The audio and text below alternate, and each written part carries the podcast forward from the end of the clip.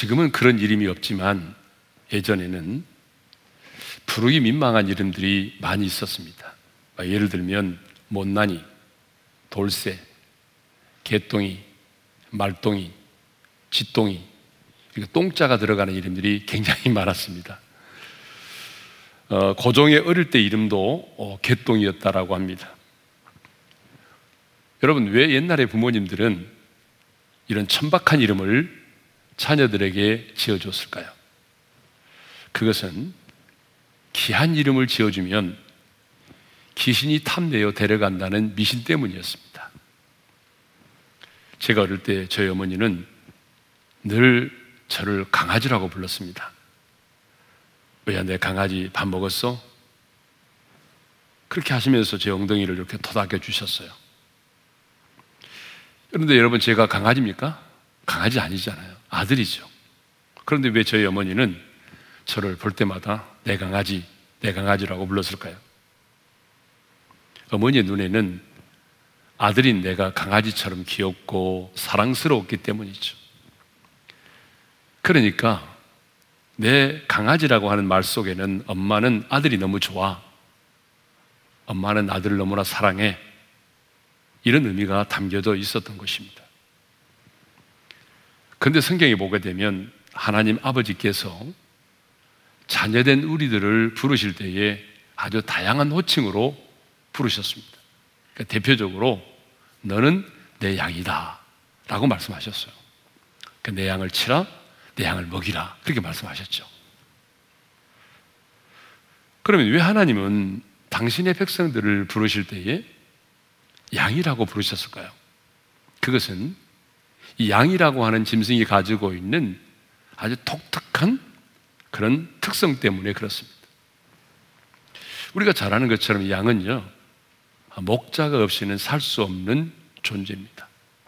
그러니까 스스로 먹이를 구할 수도 없고, 스스로 떠나온 누리를 찾아갈 수도 없고, 스스로 자기 자신을 보호할 만한 그런 능력이 없어요. 그렇기 때문에 이 양에게는 절대적으로 목자가 필요한 것입니다. 그러니까 목자가 그들을 인도하고 그들을 보호해 주어야만이 살아갈 수 있는 거죠.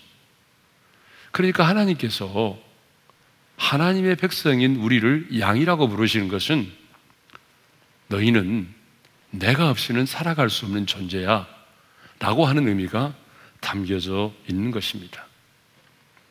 그런데 오늘 본문 14절을 보게 되면 하나님께서 이스라엘 백성들을 이렇게 부르십니다. 버러지 같은 너 야고바. 버러지 같은 너 야고바. 이 버러지라는 말의 뜻은 부패한 물질에서 생겨나는 벌레를 말하죠. 그런데 성경에 보니까요, 이 단어가 지렁이, 벌레, 구더기 등의 의미로 사용되었습니다. 그래서 여러분, 예전에 우리가 사용했던 개혁 한글판에서는 뭐라고 돼 있었어요? 지렁이 같은 더 야고바. 그렇게 돼 있었죠. 그러니까 우리는 이 말씀에 더 익숙해져 있잖아요. 하도 오랫동안 사용을 했기 때문에. 지렁이 같은 너 야고바. 예. 그리고 표준 세번역 성경에도 보게 되면 너 지렁이 같은 야고바, 벌레 같은 이스라엘아. 이렇게 번역되어 있습니다. 자, 버러지 같은 너 야고바라고 할 때에 여기서 야곱은 누구를 말하죠? 이삭의 아들인 한 개인을 말하는 것이 아니라 이스라엘 백성들 전체를 말하는 거예요. 더 나아가 예수 믿고 구원받은 하나님의 백성들을 가리키는 표현입니다. 그러니까 오늘 예수 믿고 구원받아서 새 언약의 백성으로 이 세상을 살아가는 저와 여러분들도 해당되겠죠. 그러니까 버러지 같은 너 야고바 이 말은 그 시대의 이스라엘 백성들에게만 주시는 말씀이 아니고 오늘 새 언약의 백성으로서 하나님의 사람으로 이 땅을 살아가는 저와 여러분에게도 주시는 말씀이 되는 것입니다. 자, 그러면 왜 하나님은 야곱을 버러지, 지렁이와 같다라고 하셨을까요? 여러분, 지렁이 보신 적 있어요? 그러니까 저는 참 어릴 때 많이 봤는데 아마 토이지 사람들은 잘 모를 거예요. 그래서 화면에 띄워주는, 화면에 띄워놨는데요. 여러분, 저게 바로 지렁입니다. 여러분, 지렁이는요, 막 작게는 한 3mm, 예. 그 다음에 호주 같은 데서는 4m 이르는 그런 지렁이도 있다고 그래요. 예. 그런데 왜 하나님은 지렁이 같은 너 야고바, 버러지 같은 야고바, 이렇게 부르셨을까요? 저는 세 가지 이유 때문이라고 생각을 하거든요. 그 첫 번째 이유가 뭐냐 그러면 하나님을 떠난 인간의 모습이 버러지와 같기 때문에 지렁이와 같기 때문에 그렇습니다. 하나님을 떠난 인간의 모습. 자, 첫째로 어떻습니까? 빛을 싫어합니다. 지렁이는 환영 동물이기 때문에 빛을 싫어해요. 어둠을 좋아합니다. 여러분, 인류의 시조인 아담과 하와가 죄를 짓고 난 다음에 가장 먼저 했던 일이 뭐죠? 바로 하나님의 낯을 피하여 동산나무 사이에 숨었잖아요. 빛 대신 하나님의 얼굴을 피한 거죠. 예. 지렁이는 빛이 비치는 곳에 나아가면 괴롭고 힘들어 합니다. 그래서 주로 지렁이는 어디서 살아요? 그늘지고 습한 것을 좋아하죠. 자, 하나님을 떠난 우리 인간들의 모습이 어떻습니까? 빛을 싫어합니다. 빛 가운데 거하는 것을 싫어해요. 예를 들면, 하나님의 얼굴을 구하고, 하나님을 예배하고, 하나님을 찬양하고, 그분 앞에 기도하고, 아름다운 성도의 교제를 나누고, 봉사와 성김을 사는 것, 성김의 삶을 사는 것, 싫어하죠. 그러니까 지렁이는 빛을 싫어해요. 어둠 가운데 있는 걸 좋아해요. 어둠 가운데 있는 걸 좋아한다. 이 말은 무슨 말이겠습니까? 죄 짓는 것을 좋아한다는 얘기죠. 예? 죄 짓는 걸 좋아하죠. 그럼 왜 사람들이 죄를 짓는 것을 좋아하죠? 여러분 다 아실 거예요. 왜 사람들이 죄를 짓는 걸 좋아해요? 그것은 그 죄가 우리에게 즐거움을 가져다 주기 때문에 그래요. 예? 즐거움이 있기 때문이에요. 제가 가져다 주는 그 순간의 즐거움이 있기 때문에 그래요. 그래서 모세는 히브리서 11장 25절에서 이렇게 말했거든요. 우리 함께 읽겠습니다. 다 같이요. 도리어 하나님의 백성과 함께 고난 받기를 잠시 제약의 낙을 누리는 것보다 더 좋아하고 모세가 예 바로의 공주의 아들이라 칭함을 거절하고 도리어 하나님의 백성과 함께 고난받기를 잠시 제약의 낙을 누리는 것보다 더 좋아했다라고 말하죠. 이 말씀을 보게 되면 잠시 제약의 낙. 이 말은 무슨 말이냐면 죄는 잠시 잠깐의 낙이 있다는 거예요. 즐거움이 있다는 거죠. 여러분 그렇잖아요. 그렇지 않으면 왜 사람들이 죄를 짓겠습니까? 왜 사람들이 그 많은 시간을 투자하면서 그 많은 에너지를 쏟아부으면서 그 많은 돈을 허비해 가면서 왜 죄를 짓겠어요?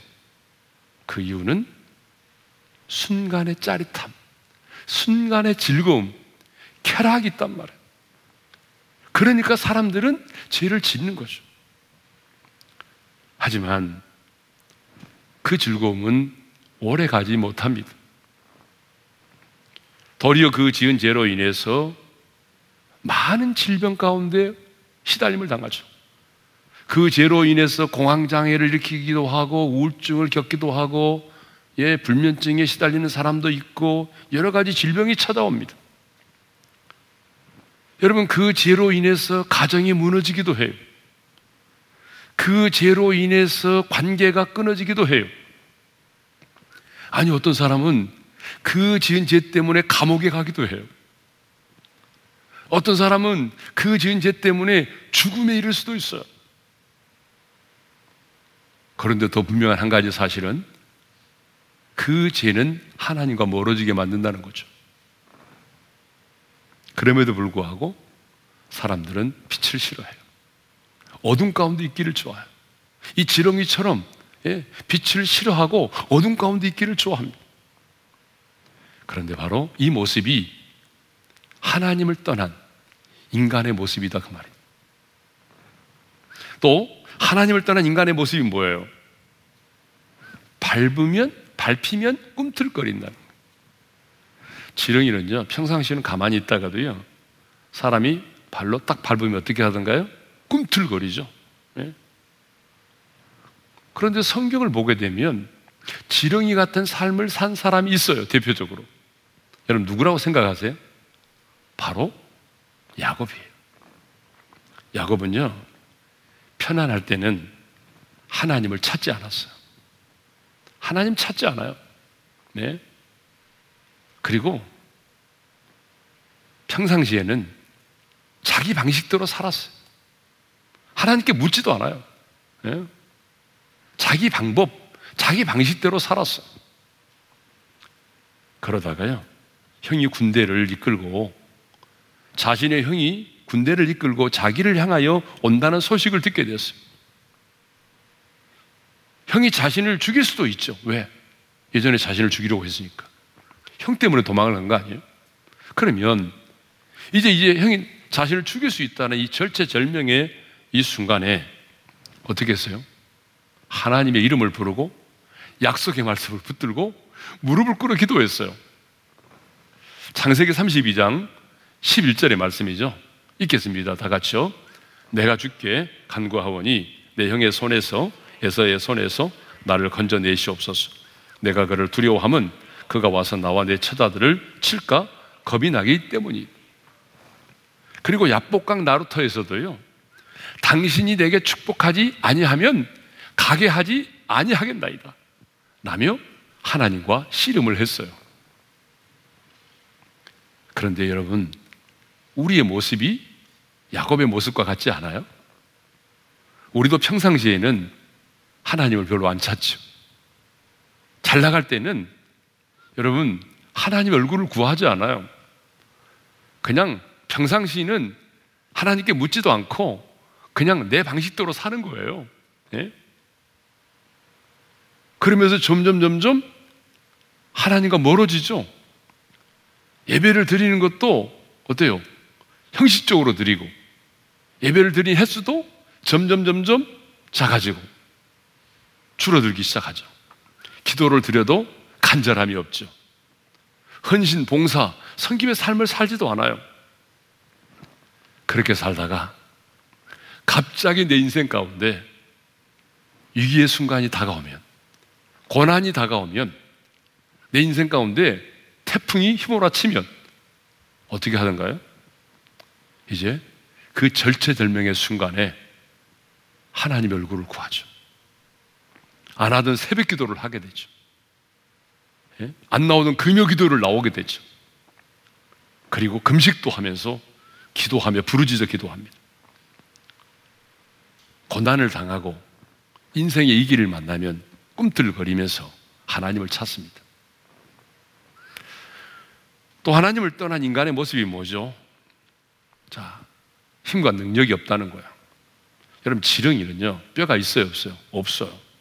연체동물이잖아요. 날카로운 이빨도 없어요. 사나운 팔톱도 없어요. 잽싸게 도망갈 수 있는 다리도 없어요. 그러므로 자신을 해치려는 자가 나타나면 그저 꿈틀꿈틀 거리다가 밟혀 죽거나 잡혀 먹임을 당하는 게 지렁이에요. 이렇게 지렁이는 연약해서 원수와 싸워서 승리할 수 있는 힘과 능력이 없어요. 그런데 여러분, 하나님의 품을 떠난 우리 인간의 모습이 그거 아니에요? 여러분, 여러분의 힘으로 하늘의 공중 곳에 잡은 자를 물리칠 수 있어요? 여러분 자신의 힘으로 이 세상을 이길 수 있어요? 여러분 자신의 힘과 능력으로 죄와 죽음의 문제를 해결할 수 있어요? 없잖아요. 우리는 굉장히 강한 것처럼 보이지만 질그릇과 같이 연약한 존재예요. 맘만 먹으면 무엇이든지 할 수 있는 것처럼 보이고 굉장히 우리가 지혜로운 것 같지만 사실은 5분을 알지 못하는 연약한 인생이에요. 지금 보세요. 눈에 보이지 않는 이 10억 분의 1에 해당되는 이 바이러스 하나를 해결하지 못해가지고 이렇게 우리가 막 마스크를 써야 되고 이렇게 사람도 만나지 못하고 가게 문을 닫아야 되는 이런 고통 가운데 있잖아요. 네? 자, 왜 하나님이 버러지와 같은 너 야곱이라고 부르셨을까요? 두 번째 이유입니다. 두 번째 이유는 당시 포로된 이스라엘 백성들의 모습이 바로 이 꼭 버러지와 같았기 때문에 그래요. 자, 이스라엘 백성들이 지금 바벨론에 끌려와서 포로 생활을 하고 있는데 그들이 지금 이 바벨론의 세력을 물리칠 수 있습니까? 그들 스스로가 바벨론을 정복하고 그들 스스로의 힘으로 예루살렘으로 돌아가서 무너진 성벽을 재건하고 성전을 회복할 수 있습니까? 없잖아요. 네? 뿐만 아니라 바벨론의 포로로 끌려온 이스라엘 백성들은 사실 사람 취급을 받지 못했어요. 벌레 같은 취급을 받고 살았다고요. 여러분 한번 생각해 보세요. 전쟁에서 포로로 끌려온 사람들을 누가 존중하고 인격적으로 대해 줄 수 있겠습니까? 네? 그래서 시편 137편을 보게 되면 바벨론에서 포로 생활하던 사람들의 그 이스라엘 백성들의 탄식이 시편 137편에 기록되어 있어요.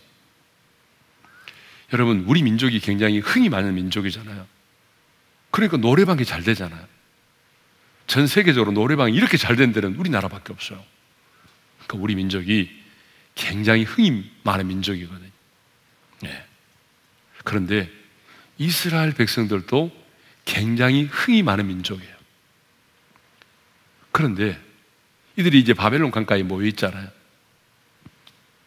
그런데 2절에 보니까요. 수금을 버드나무에 걸어 두었대요. 자, 2절의 말씀을 보겠습니다. 다 같이요. 그 중에 버드나무에 우리가 우리의 수금을 걸었나니. 여러분, 수금을 타지 않고 버드나무에 걸어 두었어요. 왜 수금을 타지 않고 버드나무 에 걸어 두었을까요? 이건 뭘 의미하죠? 수금을 탈 그런 분위기가 아니다 이거예요. 지금 노래를 부를 분위기가 아니다 그거예요. 지금. 그렇죠? 그런데 시편 137편 3절을 보게 되면요. 자신들을 예루살렘에서 사로잡은 자, 그러니까 우리를 포로로 잡아온 그 바벨론 사람들이 자신들의 흥을 돋도록 하기, 돋우도록 하기 위해서 자신들을 위해서 노래를 부르도록 강요했다는 거예요. 여러분 시편 137편 3절을 한번 보겠습니다. 다 같이요. 이는 우리를 사로잡은 자가 거기서 우리에게 노래를 청하며 우리를 황폐하게 한 자가 기쁨을 청하고 자기들을 위하여 시온의 노래 중 하나를 노래하라 함이로다. 아니 노래를 부르고 싶지 않는데 수금을 타고 싶지도 않는데 그들이 자신들을 위해서 자신들의 기쁨을 위해서 노래를 부르도록 강요했다는 거죠. 인격적으로 노래 한번 불러주시겠습니까? 그게 아니잖아요, 지금. 아주 조롱조로 성경에는 그렇게 표현되어 있지 않지만, 야, 듣자 하니, 뭐 너희들 노래 잘한다면서? 그래? 그러면 한번 불러봐. 우리를 위해서. 너희들이 시원해서 불렀던 노래 있다며. 그 시원해서 불렀던 노래 한번 불러봐. 여러분, 시원해서 부른 노래가 뭡니까? 찬양이죠. 찬양은 누구에게 드리는 거예요? 하나님께 영광 돌리는 거잖아요. 그런데 우리를 위해서 기쁨 조가 한번 되어보라는 거 아니에요? 우리를 위해서 한번 불러봐. 예? 찬송 한번 해봐. 찬송 불러봐. 요즘 말로 말하면요. 딱 술상을 차려놓고, 야, 우리가 지금 술을 먹고 놀려고 하는데 좀 기분이 그렇다. 너 크리스찬이지? 이리 와봐. 찬송 하나 불러봐. 어? 좀 분위기 좀 살려봐. 뭐 이렇게 말한다는 거죠. 여러분, 이렇게 바벨론의 포로로 끌려와서 할례받지 못한 이 바벨론 사람들에게서 이런 취급을 당한다니. 여러분, 그들이 얼마나 마음이 비참했겠습니까? 하, 우리는 사람이 아니구나. 정말 우리는 벌레 같구나. 이곳에 와서 사람 취급도 받지 못하는구나, 이거. 여러분, 자신들 스스로가 이렇게 포로 생활을 하다 보니까 자존감이 많이 낮아져 있었거든요, 그동안에. 자존감이 많이 낮아져서 열등감에 사로잡혀 있는데 이 바벨론의 주민들과 또 여러 민족들로부터 이런 벌레 같은 취급을 당했으니까 얼마나 기분 나빴겠어요. 여러분, 그들이 포로 생활을 하면서 이방인들로부터 끊임없이 들었던 말이 있어요. 사람들만 만나면, 이방 사람들을 만나면 꼭 그들이 했던 말이 있단 말이에요. 그게 뭔지 알아요? 왜 너희가 믿는 하나님은 너희를 도우시지 않아? 너희가 믿는 하나님이 살아계신다면 어떻게 이곳까지 포로로 끌려왔어? 지금이라도 듣지 않았으니까 너희가 믿는 하나님대로 구원해 달라고 한번 해봐. 우리도 이참에 너희가 믿는 하나님이 어떻게 너희를 위하여 일하시는지 한번 보자. 여러분, 이런 비난과 조롱을 들을 때에 그 마음이 어떠했겠어요? 아마 직장 생활 하시면서 믿지 않는 가정에서 믿지 않는 사람들로부터 이런 비난과 조롱을 들으신 적이 있을 거예요.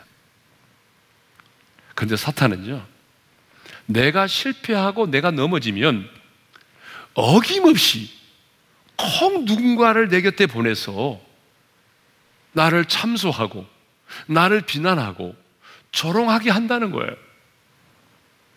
하나님을 믿는 사람이 왜 실패해? 왜 매일 새벽 기도를 하는 사람이 병에 걸려? 너는 무엇을 해도 안 되잖아. 나 봐.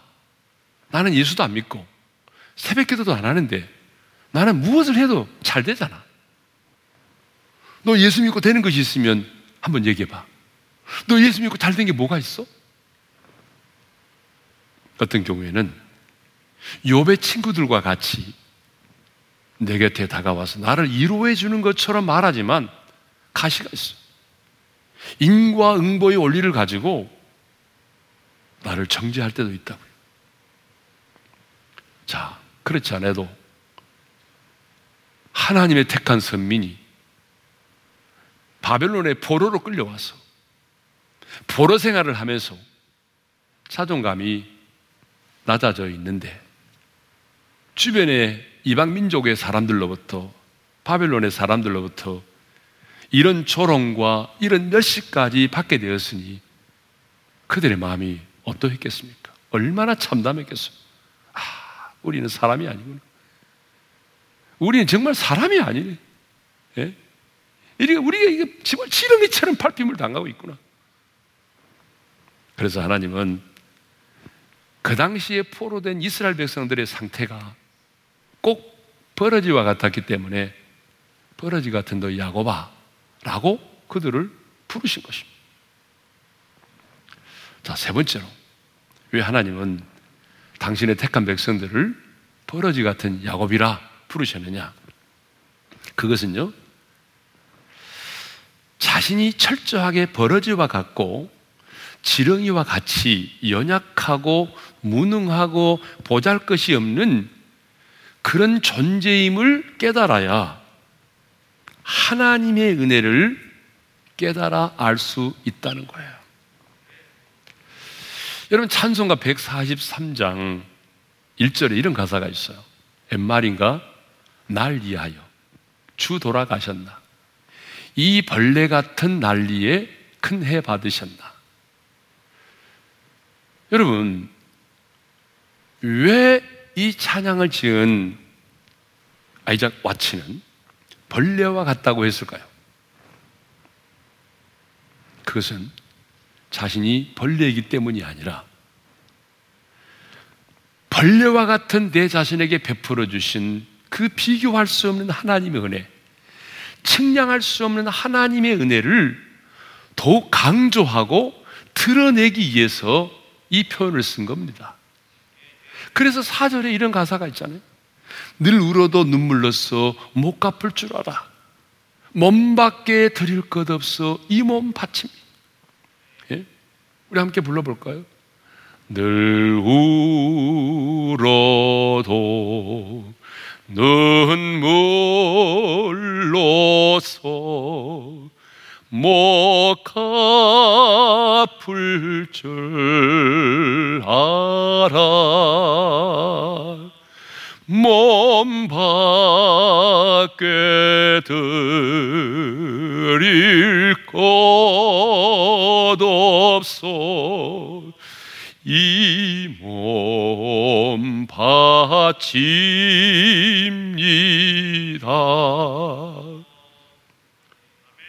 자신이 벌레가 아니라 벌레 같은 내게 베풀어 주신 비교할 수 없는 하나님의 은혜가 너무 크기 때문에 이렇게 지금 자신을 벌레와 같다라고 표현을 한 것입니다.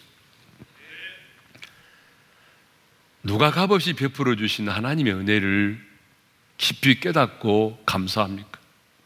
철저하게 아, 나는 버러지와 같은 인생이구나. 나는 정말 무능하고 연약하고 천하고 보잘것없는 벌레와 같은 사람입니다. 철저하게 자신의 죄인됨을 깨닫는 자, 누가 봐도 나는 용서받을 수 없는 완벽한 죄인이라는 사실을 깨닫는 자가 누구보다도 구원의 감격을 누리며 깨닫고 살아갑니다. 누가 보면 18장을 보게 되면요. 바리새인과 세리의 기도가 나와요. 이제 두 사람이 성전에 기도하러 갔어요. 여러분 바리새인이 먼저 기도하죠. 따로 서서 기도하면서 하나님이요. 나는 다른 사람들 곧 토색, 불이 간음을 하는 자들과 같지 않습니다. 그리고 저 세리와도 같지 않음을 인해서 감사합니다. 아, 이런 기도를 드렸잖아요. 그리고 세리가 이어서 기도합니다. 아, 제, 세리가 기도합니다. 죄인 중에 죄인인 세리가 기도합니다. 세리는 멀리 서서 감히 눈을 들어 하늘을 쳐다보지도 못하고 다만 가슴을 치면서 이르되 하나님이요 불쌍히 여기소서 나는 죄인이로소이다. 여러분 세리가 했던 기도는 뭐예요? 다른 거 없어요. 가슴을 치고 불쌍히 여겨달라고 나는 죄인이라고 이 기도밖에 하지 못했어요. 그런데요, 예수님은 누가 의롭다함을 얻고 내려갔다고 말씀하고 있어요. 이 세리가 철저하게 자신의 죄인됨을 깨닫고 가슴을 치며 기도했던 이 세리가 의롭다함을 얻고 내려갔다라고 말씀하고 있습니다. 왜 하나님이 우리를 버러지와 같다고 말씀하십니까? 내가 버러지기 때문이 아니에요. 내가 지렁이 아니에요. 그런데 왜 하나님 이렇게 말씀하십니까? 내가 지렁이와 같이 버러지와 같고, 무능하고 연약하고 보잘것 없고, 빛보다는 어둠을 좋아하는 그런 완벽한 죄인이라는 사실을 깨달을 때에 내게 베풀어 주신 그 하나님의 측량할 수 없는 은혜를 내가 깨닫고 누리며 살아가기 때문입니다. 제 간증을 좀 하나 하겠습니다. 제가 군대를 이제 제대를 했어요. 군복무를 마치고 신학교 복학을 하기 전에 예, 기도원에 들어가서 한 3주 동안 3주 동안을 기도원에서 보내면서 기도에 전념을 했던 적이 있습니다. 하루는 산속으로 들어가서 무릎을 꿇고 하나님 앞에 간절히 기도를 했어요.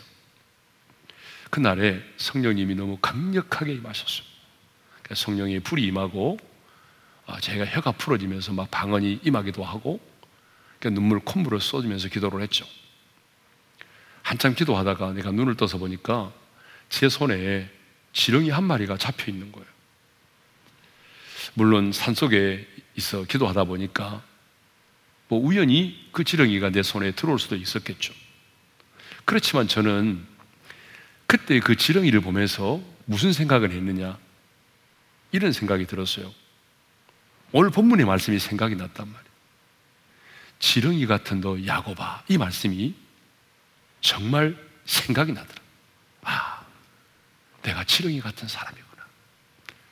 내가 하나님의 사람이지만 빛을 싫어하고 어둠을 좋아하고 평상시 때는 하나님 얼굴을 찾지 않고 이기의 순간에 어려울 때만 하나님을 찾는 지렁이와 같은 존재구나. 내가 그 사실을 깨달았어요. 그래서 저는 이 본문을 읽을 때마다 항상 그때의 그 상황이 떠올라요. 나는 지렁이 같은 사람이구나.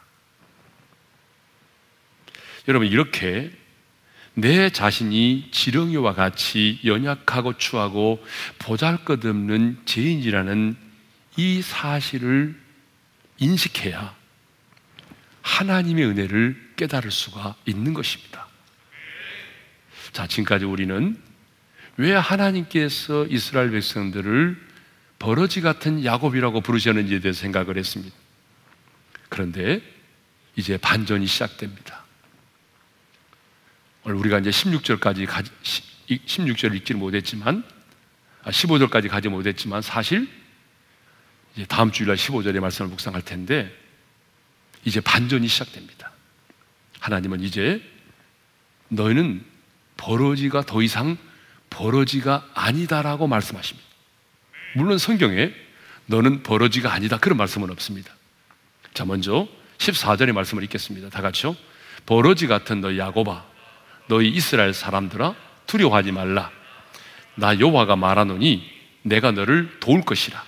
내 구속자는 이스라엘의 거룩한 이인이라.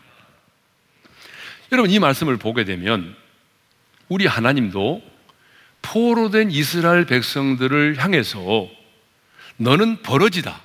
너는 지렁이다. 라고 말씀하지 않았습니다. 뭐라고 말씀하셨습니까? 버러지 같다.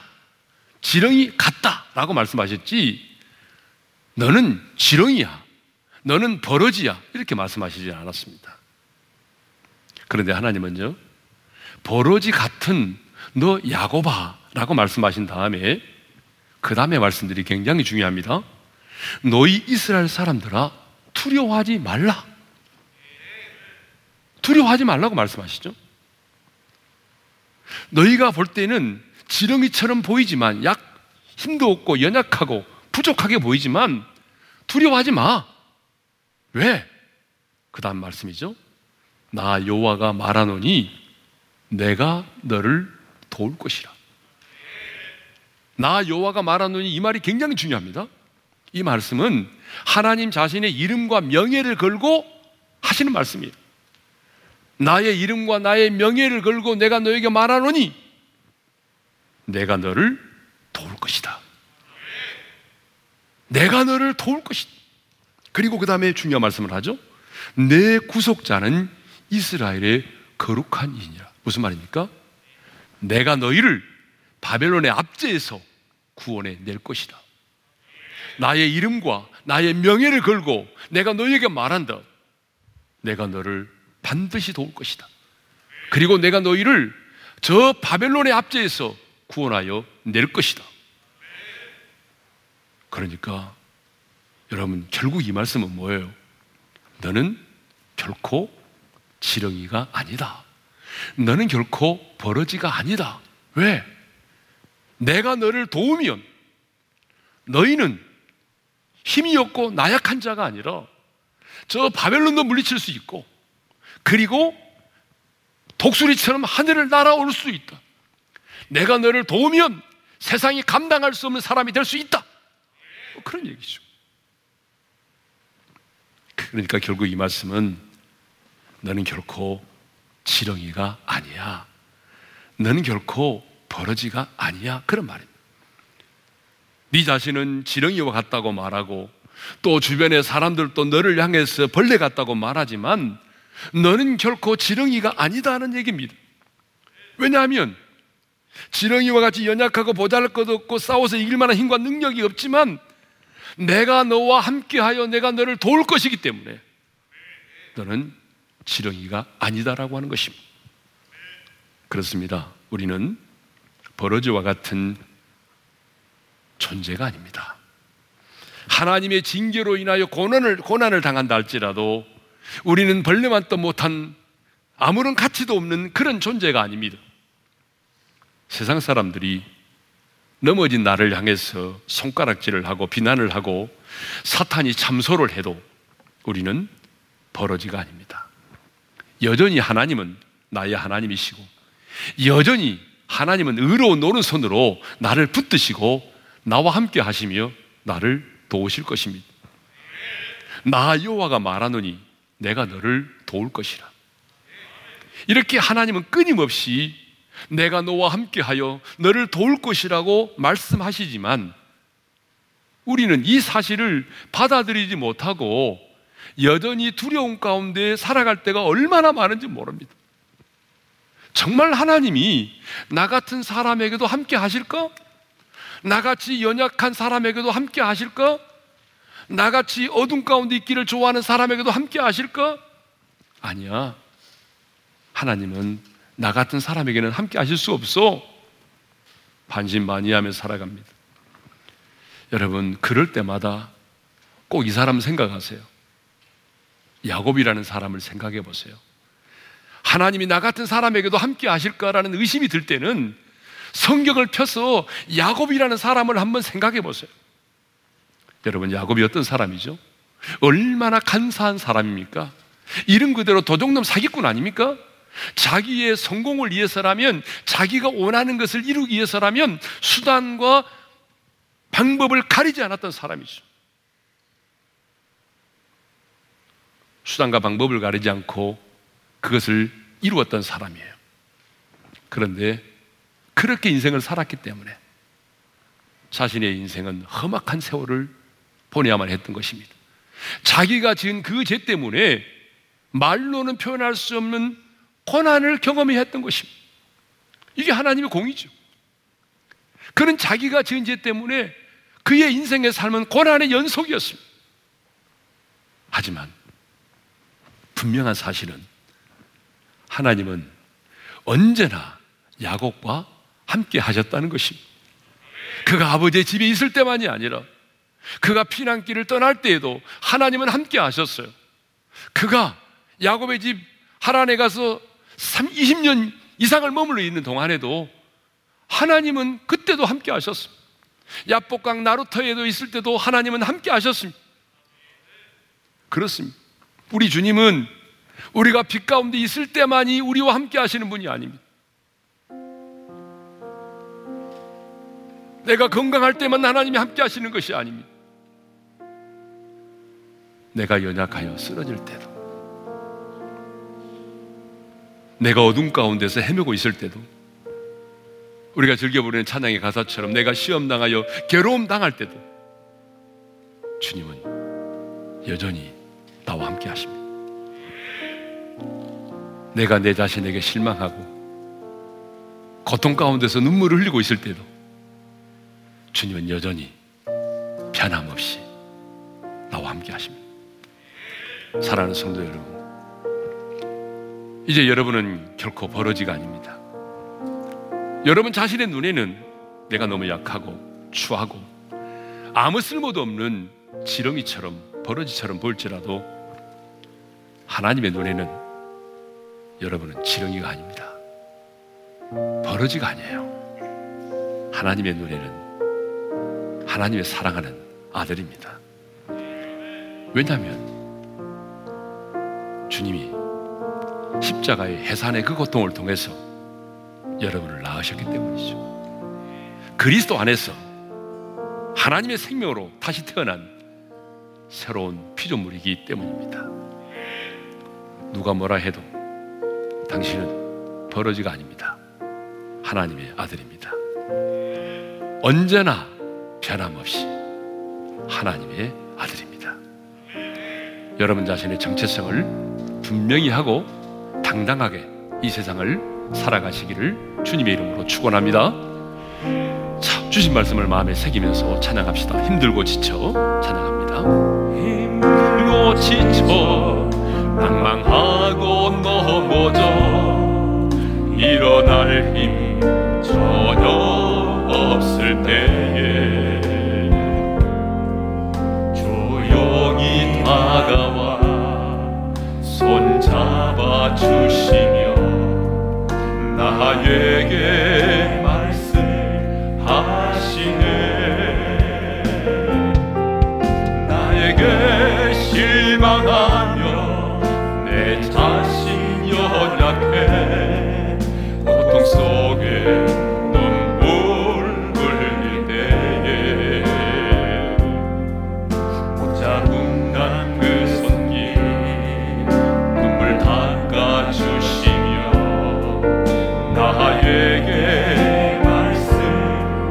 하시네 너는 내 아들이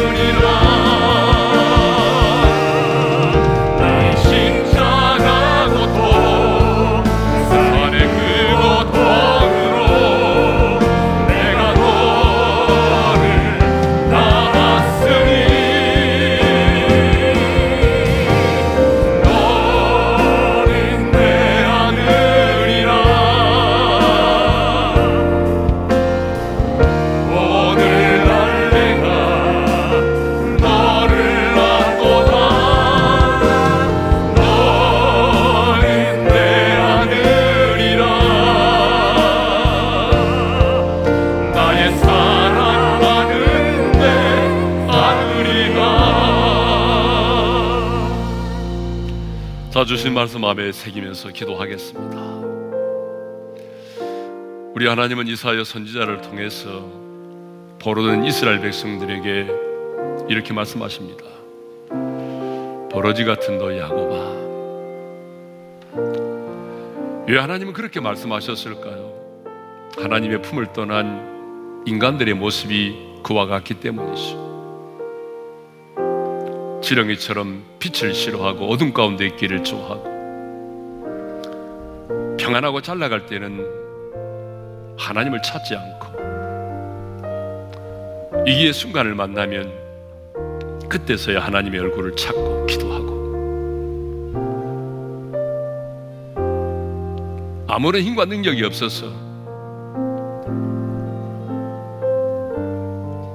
자신의 원수들을 물리칠 수도 없는 죄와 죽음의 문제도 해결할 수 없는 연약한 존재이기 때문이죠. 아니 어쩌면 우리 자신의 모습이 포로된 이스라엘 백성들의 모습이 이 시대를 살아간 저와 여러분들의 모습이 너무나 연약하고 추하고 보잘것없는 그런 모습이기 때문이기도 하죠. 그러나 또한 내가 하나님 앞에서 이렇게 추하고 연약하고 보잘 것 없는 죄인이라는 사실을 인식해야만이 측량할 수 없고 비교할 수 없는 하나님의 은혜를 깨달을 수 있기 때문이죠. 분명히 우리는 버러지와 같은 존재였습니다. 그런데 오늘 주님은 우리에게 말씀합니다. 너는 더 이상 버러지가 아니야. 왜요? 하나님 자신이 말씀하십니다.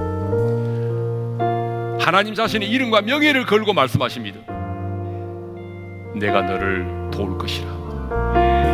내가 너를 도와주리라. 하나님이 나를 도와주시면 버러지와 같은 우리 자신들이 지렁이와 같은 연약한 우리 자신들이 세상을 이길 수 있다는 것입니다. 독수리처럼 날아오를 수도 있다는 것입니다. 바벨론의 압제에서도 구원받을 수 있다는 것입니다. 내가 보기에는 내 자신이 벌레처럼 보이고 지렁이처럼 보여도 여러분 아닙니다.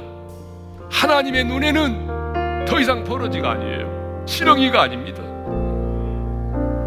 하나님께서 십자가의 해산의 고통으로 나를 낳으셨기 때문에 내가 그리스도 안에서 새로운 피조물이 되었기 때문에 주님이 나와 함께 하시면 주님이 나를 도우시면 이제 우리는 이 세상에 감당할 수 없는 사람으로 살아갈 수 있는 것입니다. 정말 하나님이 나와 같이, 나와 같이 연약한 사람에게도 함께 하실까? 하나님의 사랑이 의심이 되고 나와 같은 사람에게도 함께 하실까라는 이 사실이 의심이 된다면 늘 야곱을 묵상해 보십시오. 하나님은 언제나 야곱과 함께 하셨습니다. 이제 당당하게 하나님의 사람으로 살아갑시다. 버러지 같은 인생을 살지 말고 하나님의 손에 붙들 일만 내어서 당당하게 하나님의 사람으로 살아갑시다. 오늘 주신 말씀을 우리 마음에 새기면서 우리 각자의 초소에서 부르짖어 기도하지 않고 잠잠히 그렇지만 작은 목소리지만 간절하게 함께 기도하겠습니다. 기도하겠습니다. 아버지 하나님.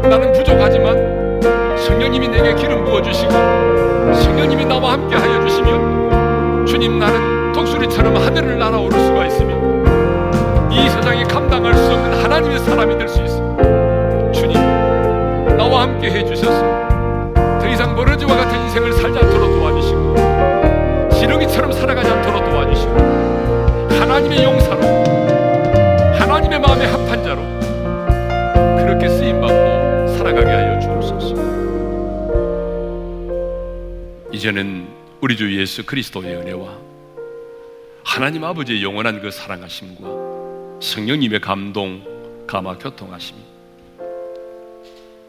이제는 그리스도 안에서 내가 더 이상 버러지가 아닌 하나님의 사람임을 깨닫고 당당하게 하나님의 사람으로 살아가기를 소망하는 모든 지체들 위해 이제로부터 영원토로 함께 하시기를 축원하옵나이다. 아멘.